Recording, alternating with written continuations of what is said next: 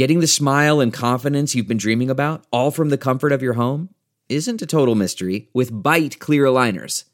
Just don't be surprised if all your friends start asking, what's your secret? Begin by ordering your at-home impression kit today for only $14.95. Bite Clear Aligners are doctor-directed and delivered to your door. Treatment costs thousands less than braces, plus they offer flexible financing, accept eligible insurance, and you can pay with your HSA FSA. Get 80% off your impression kit when you use code WONDERY at Byte.com. That's BYTE.com. Start your confidence journey today with Byte. Hey everyone, happy August. It's not exactly slow news month in China. We have a few interesting stories queued up, but it's vacation time in San Francisco. So the both of us are doing some traveling.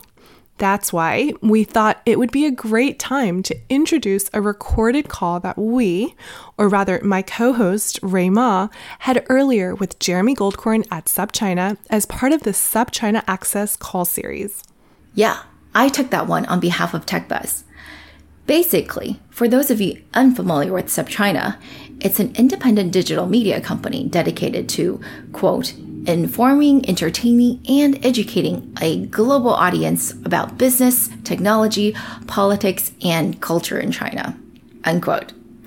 So if those are the things you're interested in, you should subscribe to their weekly free newsletter by going to supchina.com. While you can get a ton of value as a subscriber to SupChina's free newsletter, there's also a paid membership that gives you access to even more content, and that's called SupChina Access. That's right. SupChina Access gives you daily, members-only newsletters, 24/7 access to an instant messaging channel on Slack so you can meet other Access members and chat with SupChina's editors and guest experts like ourselves, and you get discounts also to SupChina's products and events. One of those new benefits is regularly scheduled conference calls with experts, where you can dial in and ask your most burning questions. And we're very lucky to have been one of the first groups featured. The show that follows was recorded live on July 23rd, and we talked about all the hottest trends in China tech and answered some listener questions. Longtime TechBuzz listeners will be familiar with many of the things I mentioned, but if you're just tuning in, consider it to be a great intro to past TechBuzz episodes that you might want to listen to first. If you dig this format, consider signing up for a membership. Go to supchina.com for more details. And here's the show. The president's key economic team goes to China. After a whole night thinking, I say I still want to do it.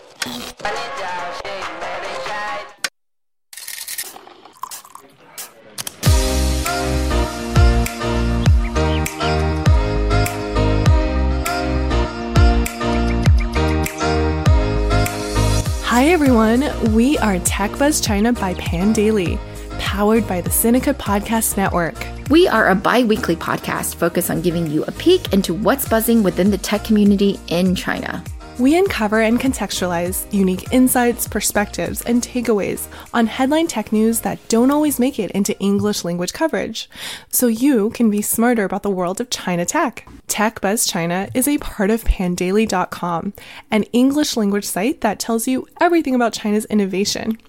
I'm one of your two co-hosts, Yingying Lu. And I'm your other co-host, Ray Ma. We'd like to acknowledge our partners Deal Street Asia and SupChina, creator of the Seneca Podcast Network.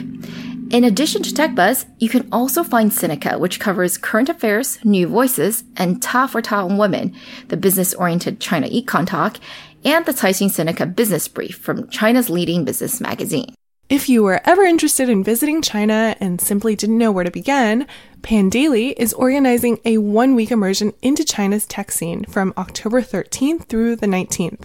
More information and applications are now available at decode.pandaily.com. Here at TechBuzz, we're also going to be in Beijing and Shanghai this October.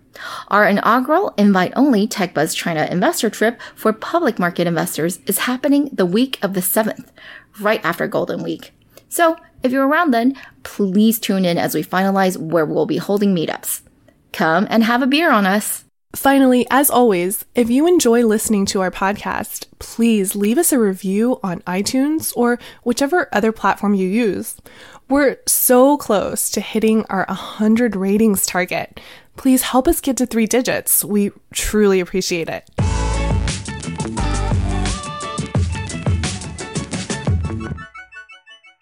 Thank you for joining the latest in our series of SupChina Direct conference calls in which we talk to a subject area expert about an aspect of the Chinese economy, about politics, about current affairs, or anything else in the SupChina remit. Today's guest is Ray Ma, who is also one of our TechBuzz China podcasters. She is someone who has a foot in Silicon Valley and a foot in Zhongguancun. Ray is deeply immersed in the tech cultures on both sides of the Pacific. And if you've listened to her show, TechBuzz China, you'll know that she has an almost encyclopedic knowledge of the Chinese tech scene. So we are delighted that she could join us today.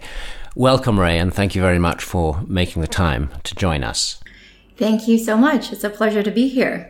So just a few words about your background. I know that you are an engineer by education or by training, but what led you to start to immerse yourself in the Chinese tech scene and start your podcast?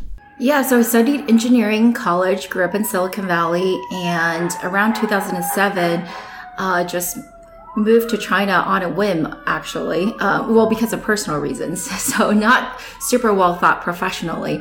I was doing technology investment banking here in Silicon Valley before I went over, so just sort of continued doing that when I landed in China. And then got my start into venture capital after doing a couple years in private equity in China. So I ended up staying in China for 8 full years from 2007 to 2015. Sorry for the sirens in the background if you guys can hear, but yeah, basically, actually I met Bob, there as well. And one of the main reasons why I started TechBuzz along with my co-host Yingying, who is also someone I met while living in Beijing, is that, you know, I have personal experience and interest in China tech.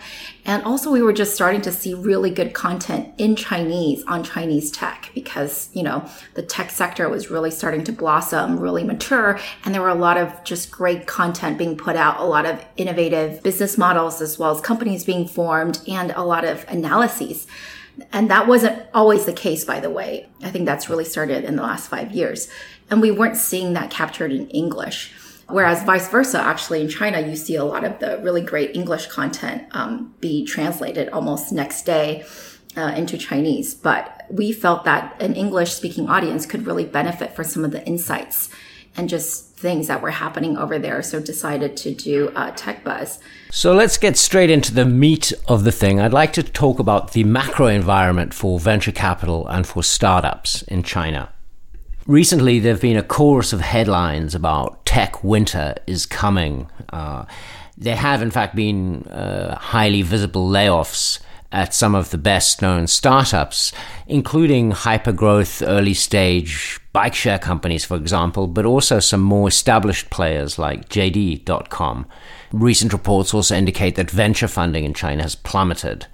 But how bad is it in the trenches? Has the sense of optimism really gone from China's tech entrepreneurs? And what do you think the causes are? You know, is it the techno-trade war? Is it a general slowdown in the economy? Or is it just that some of these startups have been spending sick amounts of money on customer acquisition? You know, I'm thinking of Luckin and Didi, and that the money's just kind of coming to an end.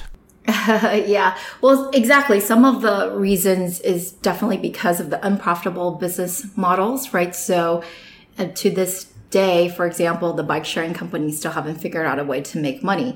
And also, I think similarly in China, as is still in the US, there is sort of a private market, public market arbitrage opportunity in the sense that private valuations were actually very high.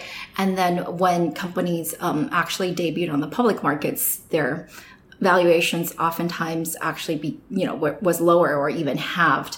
And you see that in China even more egregiously than in the US because about, let's say 5 years ago, there was a huge influx of money into venture capital at the behest of the Chinese government, which was really pushing investment in, you know, internet innovation, et cetera, and entrepreneurship in general And a lot of those LPs, limited partners in venture capital, were not very experienced. And you see large amounts of funds that were raised, let's say, you know, starting 5 years ago, that have not been able to raise a successive round of money because they did not make very good investments. So that was sort of the bubble.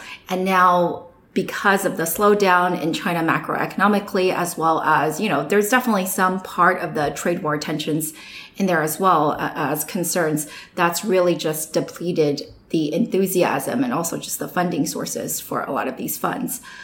However, on the ground, I was just there less than a month ago.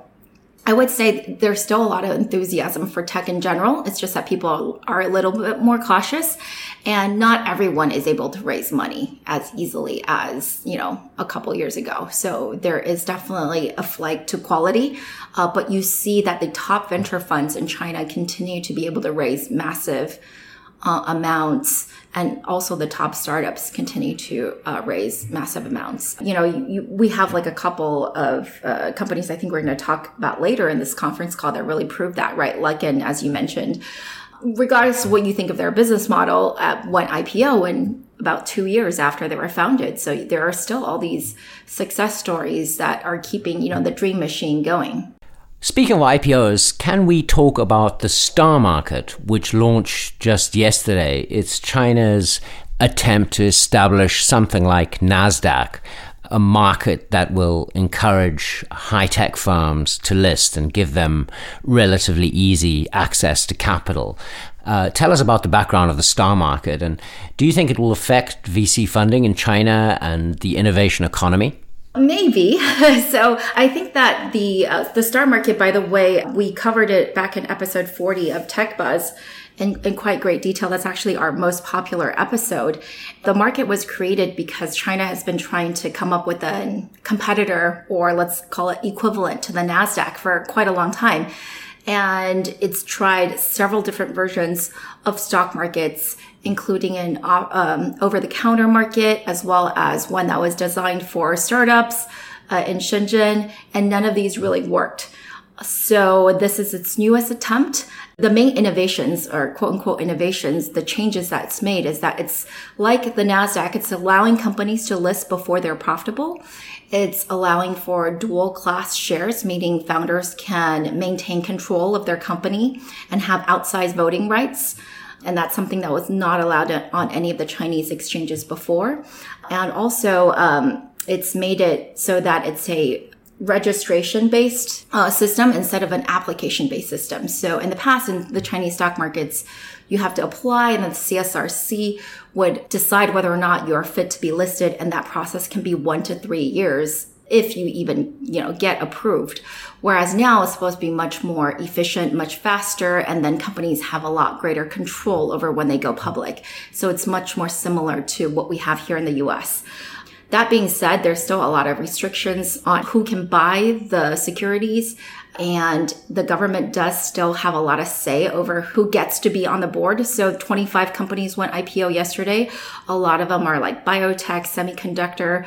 You really see the government trying to push these frontier tech or deep tech companies. They're not like very many internet companies that are being encouraged to list on the board. So from that sense, I think you might see some change in the venture capital system, where VCs might be more willing to take risks in these sectors, knowing that there is a viable exit alternative for those companies.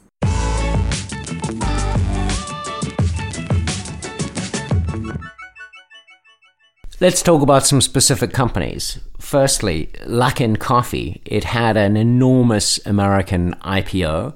Is it a real challenger to Starbucks? Is there something truly innovative about its business model? Are they worth the hype? One tech writer called them a scam, or I think Ponzi scheme was the word he used. But in your podcast, you make a case for it as a pioneer of a new type of shopless retail. Yeah, I mean, I always say it's too early to say whether it's going to succeed by being a shopless retail player, but I definitely have heard of the many analysts who do consider it quite scammy. And the reason why they consider it scammy is because of the fact that it has negative unit economics, right? So Last year, where its first full year of operations, it lost $2 for every dollar of revenue it made. So that's not a very attractive business model. However, kudos to the executive team. This year, in the first half of this year, it's narrowed those losses so that it's, only losing about $1 for every dollar it's making. So not great, but it's getting better. I would say the case for Luckin being not a direct competitor to Starbucks is that if you go to China and you look at the Luckin stores, they have like 3,000 stores, but most of these storefronts are not anything like the Starbucks experience, where you can sit down, you order, you sit there and have a coffee and have a chat. Most of these are kiosks. Most of these are pickup only. And Luckin is very much built around the fact that they don't want you to stay at their stores. They want you to consume whatever it is that they're offering at your workplace or at your home. And for Luckin, the coffee market is what they started off with, because I don't know if everyone's aware, but coffee is actually a very high gross margin business. So Starbucks, for example, makes 90% on profit on its macchiatos or whatever fancy drinks it has, a little less on the average Americano. But basically, the Luckin model could potentially work and is not necessarily, I would argue, a Ponzi scheme, because coffee has such a high margin that it could work off of. That being said, it's already expanded into light foods, meals, and most recently milk teas, because it's finding that, not that many people drink coffee in China still, without it being heavily subsidized. So even though the profit margin can be really good, the way Luckin's really getting customers is it's heavily subsidizing those drinks. Let's talk about another addictive product, e-cigarettes. You recently did a show on the e-cigarette industry in China, which is very different from in the United States. Could you perhaps give us a big picture look at vaping in China and perhaps point out some of the more interesting players? That's sort of one of those strange cases of China not innovating or not applying its own innovation, because e-cigarettes were actually invented in China by a Chinese pharmacist, if I'm not mistaken. Yeah, sure. I mean, one of the reasons why we did this episode was because we thought it was really interesting. It's being, hugely covered in Chinese media and less so in Western media about China tech, but it's considered one of the biggest emerging trends in China tech right now. So the interesting thing about e-cigarettes is that, China has about 1/3 of the world's smokers. That's 350 million people. But the Chinese population is highly addicted to cigarettes and haven't moved on to e-cigarettes because cigarettes have a lower tax rate there than in almost every other country. So it's actually more affordable in China, even though China actually, as you can imagine, makes over 90% of the world's e-cigarettes, because, it's the factory of the world. However, it only has less than 3% of the market share. What happened was that I think maybe listeners on the call know about the company Juul, which is the leading e-cigarette company in the U.S., now valued at over $30 billion. Chinese investors came to the U.S. and saw how well Juul was doing a couple years ago and were like, hey, all these things are actually being made in China. And China already has such a huge captive nicotine-addicted audience. Why aren't we doing it there? So that became... they got inspiration from Juul, and they went back and they started making these better e-cigarettes. As of this quarter, all the major sort of tier one VCs you can think of have invested in an e-cigarette company. And some of the leaders come from the management team of the leading e-cigarette startups right now, come from Uber China, come from other smartphone manufacturers like Smartisan, because that has a hardware component. And we're starting to see that some of these companies, the one that's made by a former GM of Uber China called RelX, RelX. Actually, I don't know how to say it in English. I'm not sure you're supposed to be able to pronounce it. It's supposedly valued at $800 million already, and that's after barely a year in existence. So we're seeing the rise of e-cigarettes in China achieving sort of the same really accelerated trajectory as we saw Juul here in the US. Let's talk about a very different kind of company, Baidu. Aside from a brief moment of sympathy for CEO Robin Li when somebody dumped a bottle of water on his head at a conference the other day, there hasn't been much good news for Baidu recently. Yeah, that's right. That's right. They continue to be plagued by dodgy medical advertisement scandals, and they reported their first quarterly loss in many, many years just a few weeks ago. Many people view the search industry in China as being woefully underdeveloped compared to pretty much any other market.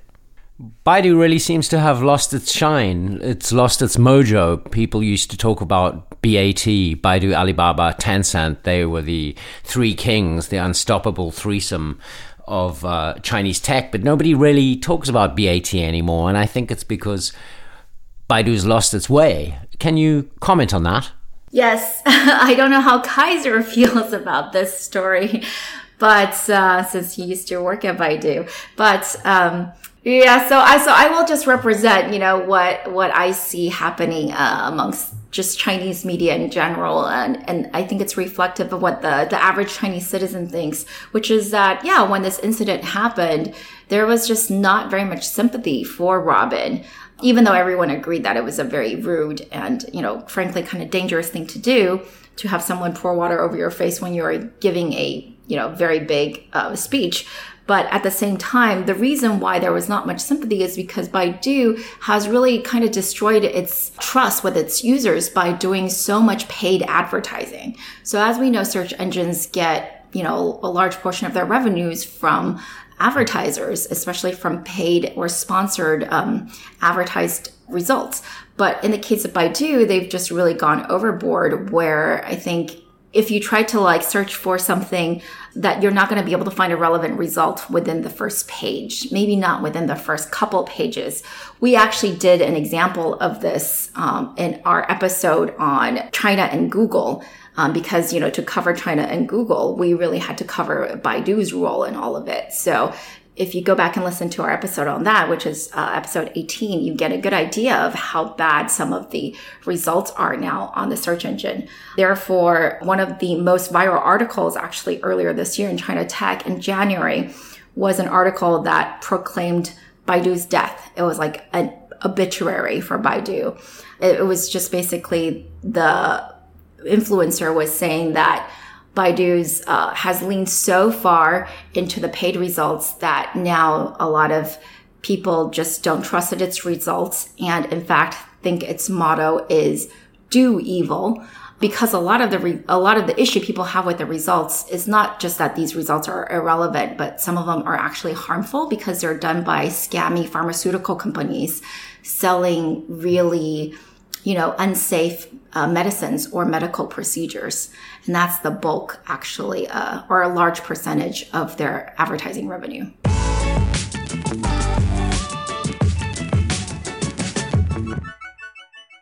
Okay, so gloom and doom for Baidu. Let's talk about another B company which has perhaps displaced Baidu's crown. I'm talking, of course, about ByteDance. It's valued at $75 billion. More than Uber was when it IPO'd. What is ByteDance's revenue model? What is its business model? Is it profitable? I believe it's hiring massively overseas, and it is in fact perhaps the only Chinese tech company to have successfully penetrated the American teen market, and you know, with its streaming short video app TikTok. Tell us all about ByteDance, Ray.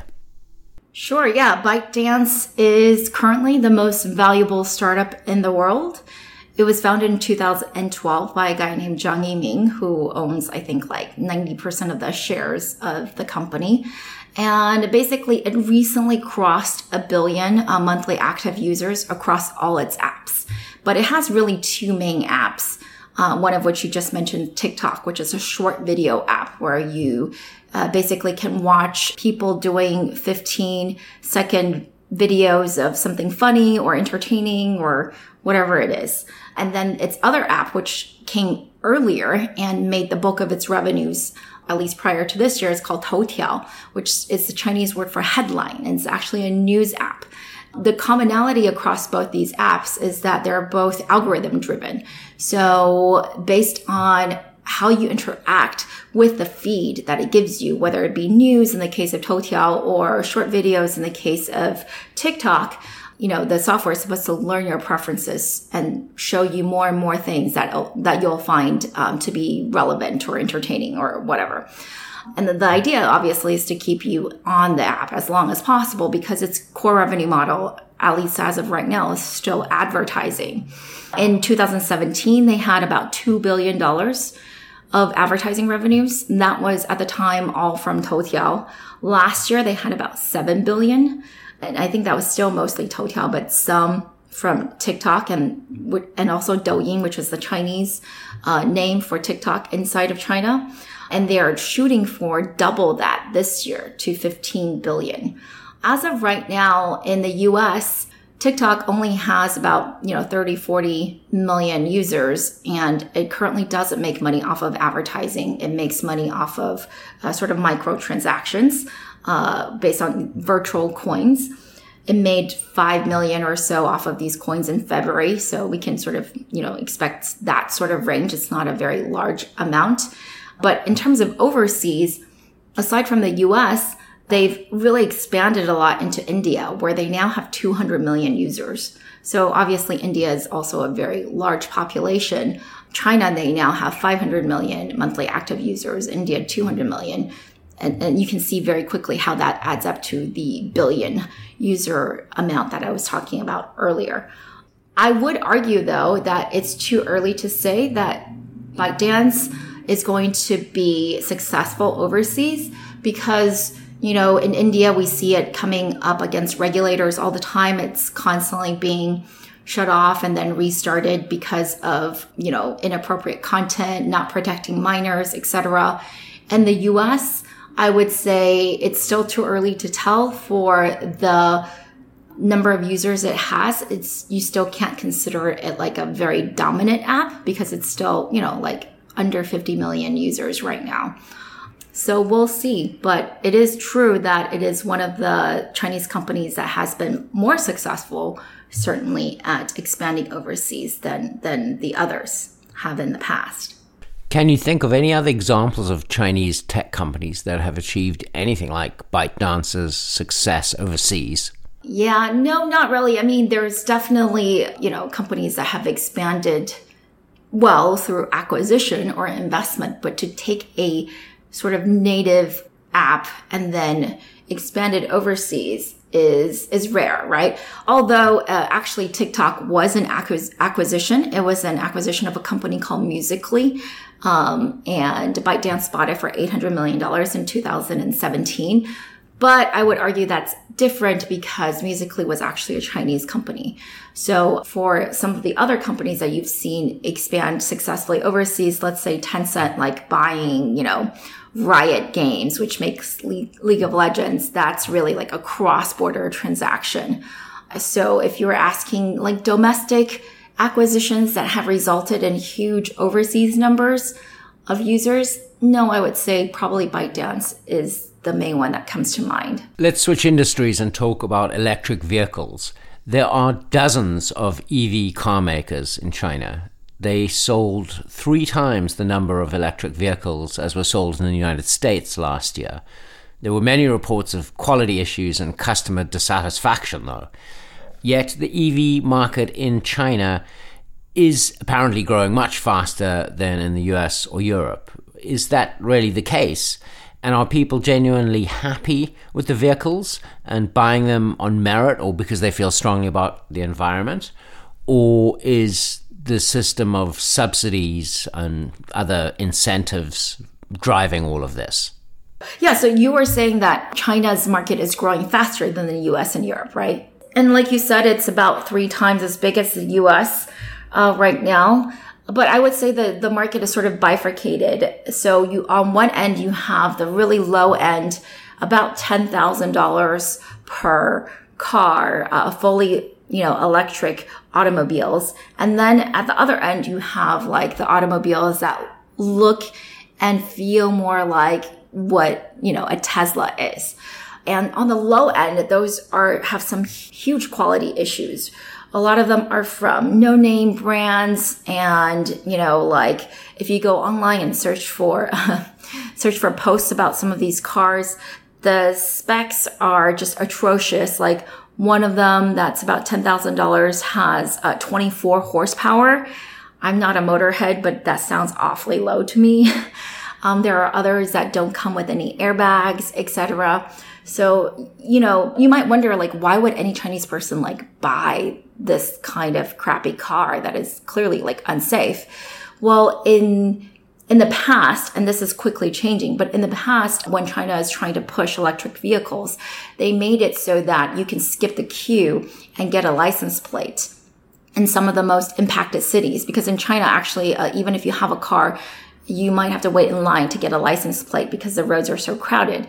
So therefore, if you bought an electric car, you can get the license plate immediately. So if you, needed to commute and to drive, then you might be hugely incentivized to buy an electric vehicle.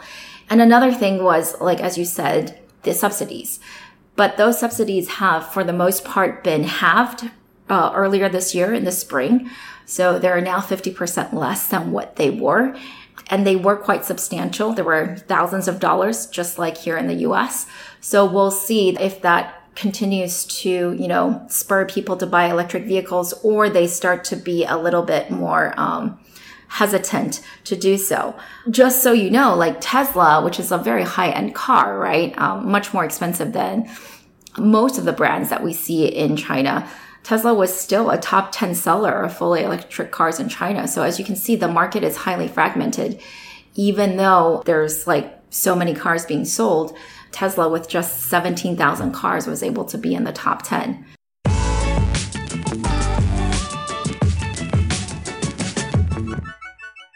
I'm going to ask one more question and then take questions from our listeners. Please just unmute yourself if you want to ask a question and I'll call on you. My last question for you, Ray, is about VIPKid, a very interesting company. Could you explain its business model? Sure. So VIPKid is a cross-border education business, and they primarily focus on kids younger than I think like 9. Because in China, what VIPKid does is it creates this supplemental learning experience for your kid to learn English. And the cross-border aspect of it is that instead of, learning it from like a DVD or something, you are connected to a live native English teacher here in the US or Canada, and you get a lesson one-on-one with that teacher. The way VIPKid makes money is they sell these packages of lessons, and then they put you in touch with the teachers, and they take a rate off of the per-hour lesson. For the regulatory aspect, I would say that right now, the way it's positioned itself, it doesn't seem too likely because it's not part of the actual core curriculum. So it's not positioning itself as something that's part of the regular school experience. It's positioning itself as purely supplemental, much like the tutoring centers that you have in China and also popular elsewhere in Asia, where lots of parents send their kids to learn extra skills. So I don't currently think it's that big of an issue. That being said, there is so much scrutiny also on, and so much pressure on, like you said, foreigners interacting with, Chinese kids, that this could be an issue. The way that, Ministry of Education works in China is that it has total and absolute control over the compulsory education of Chinese kids. Therefore, in order, for example, to run a school in China, it's much, much more difficult than to do so here, to get government approval, etc. So the government has a lot more control. That being said, I don't know. I don't see the risk. The business still continues to grow, although it's not profitable. For the foreseeable future, until China abolishes compulsory English education, because in China, every kid has to start learning English starting in grade 3, I see VIPKid as an attractive alternative to urban and affluent parents who want their kids to have the proper accent and, sort of proper feel for, American culture. I have another question here from Jessica regarding cross-border startups. Can American startups realistically hope to operate in China given the current environment, or are they going to be blocked in some way, fairly, unfairly, legally, or illegally? I think that is, yeah, that's a big question. I have some anecdotal data from earlier this year, but not quite this month. So as we know, these things seem to be changing like week by week, you know, like based on my interactions with founders in the earlier part of this year, it's that American companies, aren't necessarily prohibited from entering China. That being said, you probably don't have much of a competitive advantage if you're a consumer company, unless you have some very superior brand, for example, or just superior experience. Like you have to be, really, really ahead of the curve in at least one aspect. Most of the successful cases that I'm hearing, again, this is very anecdotal and not necessarily representative of everyone else in Silicon Valley. A few friends I know are doing fine with their products in China, but they service like a very specific technical problem. So most of these are enterprise software companies with a significant technology that is just not available in China. And they're just so far ahead of their Chinese competitors that the Chinese internet companies, who they're mostly servicing, other tech companies, maybe some financial institutions, have no choice but to buy their product. And their businesses are growing quite quickly, as far as I can tell. So if you're deep tech or if you're an enterprise, so far I can tell there is nothing preventing you from going and selling to China. And Chinese companies are still making those orders and signing those contracts. What about the reverse? What's your sense of how much more difficult it's become for Chinese companies to enter the American market, or smaller companies from anywhere to set up shop in the US? My sense for that is that very few people are doing so at all stages. So unless they have a very specific reason, like they have a product that they're selling to US consumers, and that was always their business plan. But if their business plan was more agnostic and, they were starting off with China and they're trying to expand elsewhere, where I see most people going now are South Asia, right? India or Southeast Asia. And you see that in the strategies actually of even ByteDance. Apparently they're spending way more money in India than they are, for example, in the US, or that's what I've heard is the plan. So basically the internet companies in China that are going abroad are not coming here unless, there's a very specific reason to. I guess I'm more familiar on the investment side. You definitely see that Chinese investment funds have either shut down or put on indefinite pause, or are spinning off their U.S. operations. So very much it's probably more Chinese staying away from America than the other way around. I have a question here from Jesse. What is the most interesting Chinese tech company that you know of that perhaps we will not have heard of? Yeah. There's like a lot. I would just talk about a few big companies that we've covered already on the podcast that could be, if you wanted to know more based on what I'm saying in this one-liner now, that you can go and look at. So for example, I think Xiaohongshu is really interesting. It's an e-commerce platform that's driven by content, but they also sell their own products. And that's proving to be very, very popular with influencers, celebrities, as well as just all sorts of like new lifestyle brands. And they're doing something that's very different from what we see here in the US, where people are either an advertising model or e-commerce. And they're really like rolling up into both. They're like, they call themselves like Instagram and Pinterest with a bit of Taobao. Actually, I don't think they call themselves that. I call them that.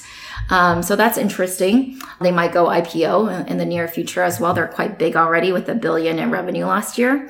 There is another company called Pinduoduo, which I think maybe many people on this call have heard of, but in case you haven't, it's a $20+ billion company that went public last year that's doing social commerce. And that's definitely a business model you don't really see here in the US. It's really gamified the shopping experience. And in the beginning, at least, now less so, it's key gimmick was to get you to invite your friends to take advantage of a deal that, you know, you can only get if you have multiple people like buying in, sort of like what Groupon was in the beginning. That company went public in less than 3 years and has just tremendous growth. By the way, some people think that company is also a Ponzi scheme because they also lose a lot of money. But I think that it's definitely something interesting you can look at if you're not familiar with its business model. And we did a really deep dive on that in one of our episodes, episode 17, actually.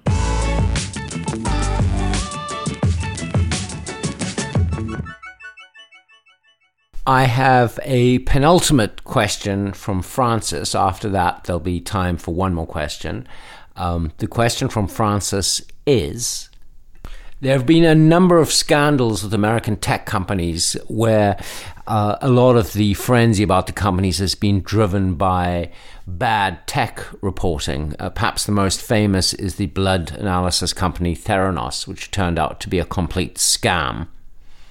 There was the Juicero incident a few years ago where this company raised a lot of money to make a $500 juicing machine that didn't really make juice. Have you seen similar things going on in China where there are monster fundraising rounds based on essentially vapor in the media? Yes, of course. I'm sure there are. I can't think of exactly one that's exactly like Theranos, but I can give you some ideas of some of the other issues that's happened in China tech. So for one of the things that's quite prevalent in China tech that is less so in the US is sort of the misreporting of like the actual funds raised. And this was way more prevalent a couple years ago and is less so now. But for example, people would grossly exaggerate how much money they raised. And the reason they did that was basically to scare off the competition, to make themselves look better in the press so they can attract more talent, to secure better, you know, deals with their suppliers, a variety of reasons, right? Just make themselves look like a bigger enterprise and stronger financially than they were. You know, sometimes people would apply a multiple of 10, you know, to the funds they raised, which is, if you think about it, really crazy. Or they would just, you know, say they raised such and such money in RMB, but then quote it as if it was a USD number, which is like, that's like multiplying by a factor of 7. And that happened quite a bit. So that's definitely, I consider that an instance of fraud. In other ways, there is definitely corruption and fraud going on. We covered one of the more egregious, I think, incidents in episode 27, which was on a company called Mafengwo, a travel company, an online travel company. Think of it as China's TripAdvisor. And an independent analysis showed that 85% of the reviews on this website was fake. If you think about it, that's pretty crazy, right? Imagine if you went to TripAdvisor and, you know, the vast majority of the reviews you're reading are not real. So in this case, some of them were real, but they were plagiarized from other websites and some of them were paid. But in either case, these were not legitimate, you know, reviews by real users put on this website. And this website is now a unicorn and has been consistently able to raise money. So in some ways, when this news came out, there was a lot of discussion about whether or not this was ethical and whether or not it should continue getting funded. And I think the unfortunate conclusion is that a lot of people felt like, hey, what's the big deal? You should know that a lot of the reviews are fake as a user. And you should also know that as an investor. So sort of discount that number and then apply the right valuation. I don't agree with that way of thinking about things, but that's an example of fraud and just lack of integrity also in China internet. And then, of course, there's also corruption, which we've covered in another episode. I think if you look at DJI, they're one of the sort of more smart companies about how to protect themselves against corruption. And yet still, they found earlier this year that they were being overcharged by suppliers because their internal employees were basically misquoting or engaging in, you know, corrupt practices, and that they basically ended up finding out that they were losing over $100 million. So you definitely see things like that. Nothing like, you know, not on the case of Theranos where the technology didn't work at all, right? Like obviously all these companies, they have something that did work, but various degrees of fraud or issues within the company. And maybe it's not the user that's getting hurt, it's the company that's getting hurt, but definitely lots of issues. We have one last question, and it's about scooters. Are there on-demand scooter services in China, like Lime and Circ? Yes. Right now, I don't think so. That's just because, you know, maybe they're coming in the near future, but I think right now that's not happening because, or at least not at scale that I can see, because in China, the transportation system is just quite different, right? So first of all, you still have the bike sharing around. Those are like 1 RMB a ride, so 15 cents per ride. And there is going to be a tier of people for whom that is economically feasible and attractive. And then you have a lot of other options, a lot of really good public transportation. And then you have the fact that people who probably need some kind of micro mobility in China may already own it, right? So there is a large group of people who already own sort of the sit down scooters, not the standing ones that you're talking about, like at the Limes and the Birds, but the sort of sit down scooters. They already own that, or they have like a small motorcycle or whatever. So there's already a lot of transportation alternatives, more so than in the US, where you kind of either have the bike or the car, and most people only have the car and not a great public transportation infrastructure. So in China, I would say the problem set is different. So unless the cost is very, very low, or it's just, you know, very easily accessible, like the bikes used to be, then I don't see it being having huge legs in China, just because there are so many other alternatives. These are, I guess, electric scooters we're talking about, not the on-demand bicycles. Oh, yeah. So we did a whole, like, really deep dive into the entire bike-sharing industry. So first of all, if you do go to China right now, you'll find that there are still some bikes around. It's far less than it was a year ago. And the number of bikes on the street, as well as the number of riders of these shared bikes on the street. And you'll find that most people, I would say, I'm saying analysts, right? Investors have now agreed that bike sharing is not a good standalone business. The only way it's probably going to survive is being part of another business. So as you know, like Hello Bike is the only, I think, bike company that's still doing okay right now, but it's like, has a huge tie-in with the Alibaba Group and Ant Financial. Mobike, which was bought by Meituan, is still operating, but is kind of slowly dying. But you can see that like Mobike could still survive, whereas Ofo, which was the standalone bike business, just really had no chance because of the really, really expensive upkeep costs of these bikes. So unless you're able to monetize off of these bikes and the data that you're getting from the riders in some other way, you're not going to be able to make the standalone bike business just doesn't make sense. And I think most of the giants have decided that the data is still really interesting. I still want to know who is riding these bikes when and where are they going. The key now, though, is how to best put that into an ecosystem. Is it to direct you to, you know, offline stores? Is it to get you some other promotion and get you to other places, you know, lead you to restaurants? What is it? I don't think people know yet.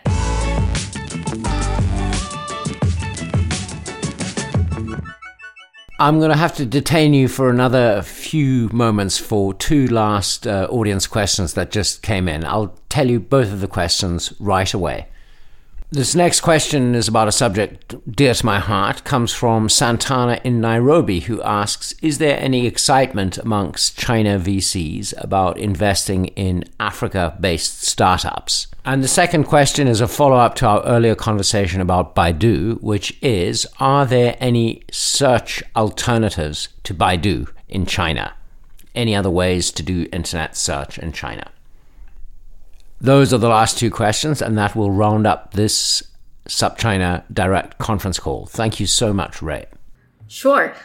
So in Africa, I have heard more and more noise around investing in Africa, but on the tech side, I think that's still a little bit far away. So most of the investments you hear about from China being directed to Africa is in infrastructure, and it's not yet in internet. Although I think, again, with Chinese people, they're very good at discovering opportunities. So they were very quick into Southeast Asia and India, and I think obviously Africa is like a really great next choice. I just don't see it at scale yet, not like what we see in the other two regions I mentioned. And then the second question was about Baidu, right? So there are other alternatives, right? Alibaba has been trying to develop a, competing search engine for a very long time. There are independent ones like Sogou, etc. However, none of them have been able to wrestle significant market share from Baidu, and that's just because Baidu has such a long-standing brand name. But like I said, if the trust is deteriorating very quickly, it is possible that other players can come in and offer a good alternative. Just right now, frankly speaking, I've tried some of the other alternatives. I think they might be a little bit better. Like if you try the 360 search, it's slightly better, but also, all of them have as many of the same issues, mainly the paid results, same as Baidu. So in that sense, I don't think Baidu is in danger of losing to the competition anytime soon because they're all sort of equally crappy. I think the main issue is that a search engine is very expensive to build. So either someone has to come up with a significantly better technology and be able to get it to scale much more cheaply than in the past, or if they're going to use the same technology and infrastructure, it's just going to be a long time and a lot of investment before something can be, truly competitive.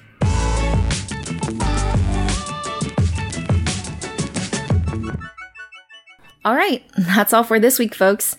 Thanks for listening. We really enjoyed putting this together, and we are always open to any comments or suggestions.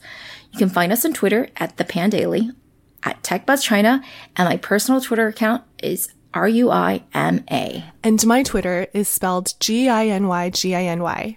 TechBuzz China by Pan Daily is powered by the Seneca Podcast Network. Pandaily.com is an English language site that tells you everything about China's innovation. Our producers are Sha Wan and Kaiser Guo. Our intern is Wang Meng Lu. Thank you for listening.